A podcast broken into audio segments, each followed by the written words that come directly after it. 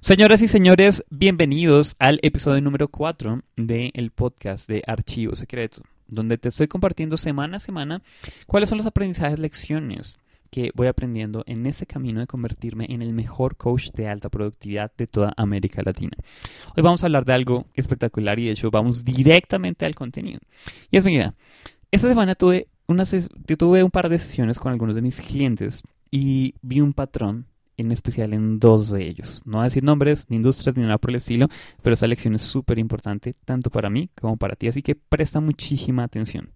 Se trata de lo siguiente, y es, sigue haciendo lo que funciona. Te voy a contar parte de las dos historias. Una persona tiene un negocio muy exitoso en Estados Unidos. ¿sí? Hizo una campaña comercial, le funcionó súper, súper, súper bien. Es decir, términos financieros, tuvo un retorno sobre la inversión enorme. En fin, le fue súper, hiper, mega bien. Luego, ¿qué fue lo siguiente que hizo para vender el mismo servicio? Después fue cambiar absolutamente todo. Entonces, haz de cuenta que yo hice la campaña utilizando una estrategia de venta. No sé, sí sé cuál, pero no, no voy a decirla. Pero supongamos que eso fue a través de eh, presentaciones en vivo presentaciones en vivo y conferencias. Supongamos que ya hizo eso y vendió súper, súper bien.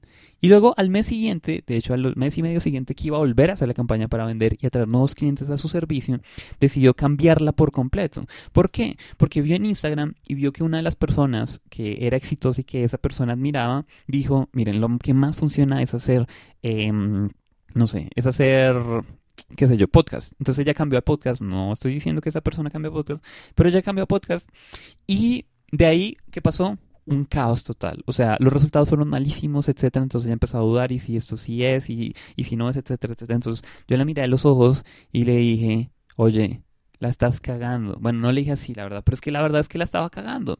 Está cometiendo un error básico y el error básico es que cuando hay algo que te funciona, vuelve y hazlo. Vuelve y hazlo. Y es la cosa más elemental, más simple, más básica y más obvia de la galaxia pero nosotros no lo hacemos. Y a mí me ha pasado, es decir, yo no estoy diciendo que, eh, que esa persona eh, sea, no sé, o sea, no tenga suficiente inteligencia o algo por el estilo, no, a mí también me pasa, pero entonces trae conciencia lo siguiente, y es, si algo está funcionando, vuelve y hazlo. Otro caso de otro cliente, él es de México. Y resulta que él, en, como en cuatro meses seguidos, hizo algo. Hizo una disciplina. y también en términos de ese emprendimiento, funcionaba súper, súper, súper bien. Empezó el 2020 y dijo, quiero una visión distinta. Y empezó a cambiar las cosas y de hecho hizo un lanzamiento de un producto distinto al que ya estaba vendiendo, con un método distinto al que ya estaba utilizando y también le empezó a ir muy muy mal, no tuvo resultados.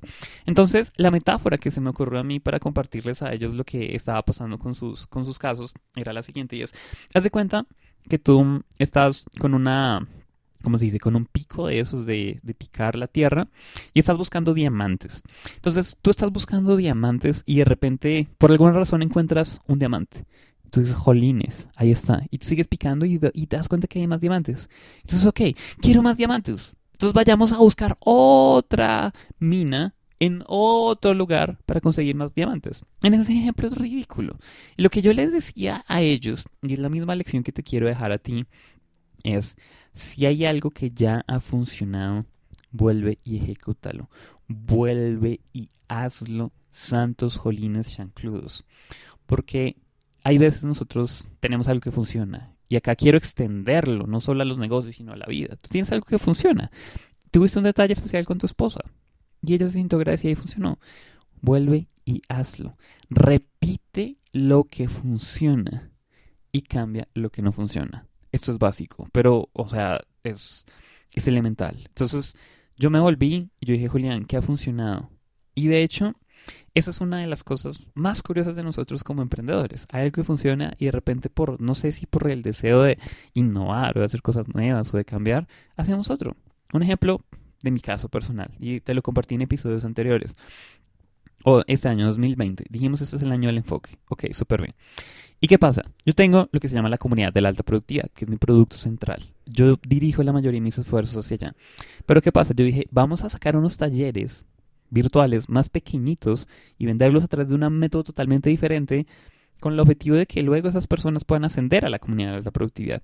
Y luego me di cuenta de esto. Y es, no, Julián, eso desde mi perspectiva me está quitando la oportunidad de vender con más fuerza, con más maestría y, e incluso me va también desenfocar un poco los resultados de los miembros de la comunidad de la alta productividad. Por eso yo decidí agarrar mi sable japonés y matar literalmente ese proyecto. Y ya no voy a hacer ese proyecto porque no tiene sentido. Quédate con lo que funciona y hazlo súper, súper, súper bien. ¿Listo? Esa es la primera lección. Segundo, esto no es una lección, es una noticia. Y es, te estaba contando en episodios anteriores que en diciembre me habían bloqueado mi perfil personal para hacer campañas de Facebook. Y la verdad, esa fue una noticia súper mega dolorosa porque durante todos estos seis años o más, en total hemos invertido más de 130 mil dólares en publicidad y han sido súper rentables. De hecho, cada vez estamos buscando invertir más y más y más dinero porque funciona súper bien y la verdad es que soy muy bueno haciéndolo porque he aprendido de los mejores del mundo y hago muy, muy buenos eh, anuncios en Facebook y también en Instagram. Ahorita estoy aprendiendo en YouTube. Pero bueno, el caso es que nos, o sea, ya no podía usar mi cuenta principal.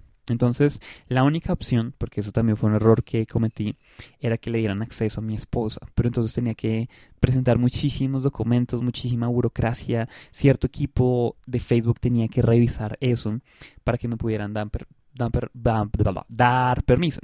El caso es que eso lo hicimos el 6 de diciembre. Luego, hasta esa semana, siendo 18 de febrero cuando nos dieron la noticia, ya nos dieron acceso ¿no? a la cuenta. Entonces, súper, hiper, mega genial. Eso es una súper, hiper, mega noticia. Fue una súper mala noticia cuando nos lo quitaron, pero fue una súper buena noticia cuando nos lo devolvieron. Lo siguiente, súper importante. Hay un principio que a mí me fascina y se lo aprendí a alguien que se llama Gary Vaynerchuk. Y es, tú nunca, nunca sabes quién carajos te está escuchando. Nunca sabes quién te está escuchando. Muchas veces nosotros nos juzgamos por el número de personas. Entonces tú estás haciendo un Instagram Live y ves que, entre comillas, solo 16 personas están conectadas o algo por el estilo. Y muchas veces nosotros queremos que el número de personas conectadas tiene que ver con el éxito o no éxito de la cosa que vamos a hacer. Pero tú no sabes quién literalmente te está observando. Y me di cuenta la semana pasada porque surgió lo siguiente. No te puedo contar muchos detalles porque este es un proyecto secreto literalmente, de hecho, eh, con acuerdo de confidencialidad y todo el asunto. Entonces no te puedo contar mayores detalles, pero sucedió lo siguiente. Una persona me invitó a que participara de uno de nuestros, eh, de uno de sus podcasts. Entonces me entrevistaba a mí para que hablara de alta productividad. Esa persona tiene una empresa bastante importante en todo el término de, eh, de dar a conocer a expertos o dar a conocer a, eh, sí, personas que hablan de ciertos temas. Y entonces surgió la posibilidad de hacer una colaboración muy importante, muy importante. ¿Y qué pasa? Yo dije, ok, ¿cómo me conociste? O sea, ¿cómo esa persona se enteró de mí? Entonces resulta que esa persona fue recomendada por uno de sus expertos porque una vez yo a esa persona le di una sesión gratuita de coaching. Entonces, en algún momento, esa sesión gratuita de esa persona surgió con una intención, de mi caso, y era el hecho de que esa persona eventualmente pudiera contratar mis servicios como coach. Por diferentes circunstancias, eso no se pudo dar, pero yo dije, no pasa nada. La intención es karma positivo, como es mi filosofía. Tú siembras karma y la vida te devuelve karma. Y de hecho esa sesión no fue una sesión de venta, fue una sesión donde yo estaba ayudando a esta persona a que pudiera simplificarse y lograr encontrar diferentes eh, caminos más, mm, sí, más directos o más simples hacia los resultados que querían que quería. Entonces, esta persona quedó muy encantada con eh, la sesión, se empezó a volver bastante fan del contenido que hago y de repente esa persona le dicen, oye, ¿conoces a algunos otros expertos que puedan aprovechar esta oportunidad, etcétera, que estamos buscando, bla, bla, Y él dijo, sí, yo conozco a Julián Castaña y lo recomiendo muchísimo. Entonces, esto me abrió una oportunidad bastante importante que sí está alineada con mis metas y con lo que yo quiero hacer. ¿Por qué? Porque yo salgo allá afuera, grabo contenido, ayudo a las personas y no me fijo en los números. Eso es supremamente importante. De hecho, eso yo lo enseño en mi metodología de karma positivo y es no mires los números. Si solo tienes una persona conectada, si solo tienes entre comillas 17 personas conectadas, no es un número, son personas, tienen sueños, son personas que tienen, eh, que quieren lograr metas, que tienen ciertas problemáticas y tu misión es poder ayudarles, es poder inspirarles, es poder darles lo mejor de ti para que esas personas puedan seguir adelante. Entonces, no mires los números, mira las personas que hay detrás, ¿de acuerdo? Otra lección súper importante.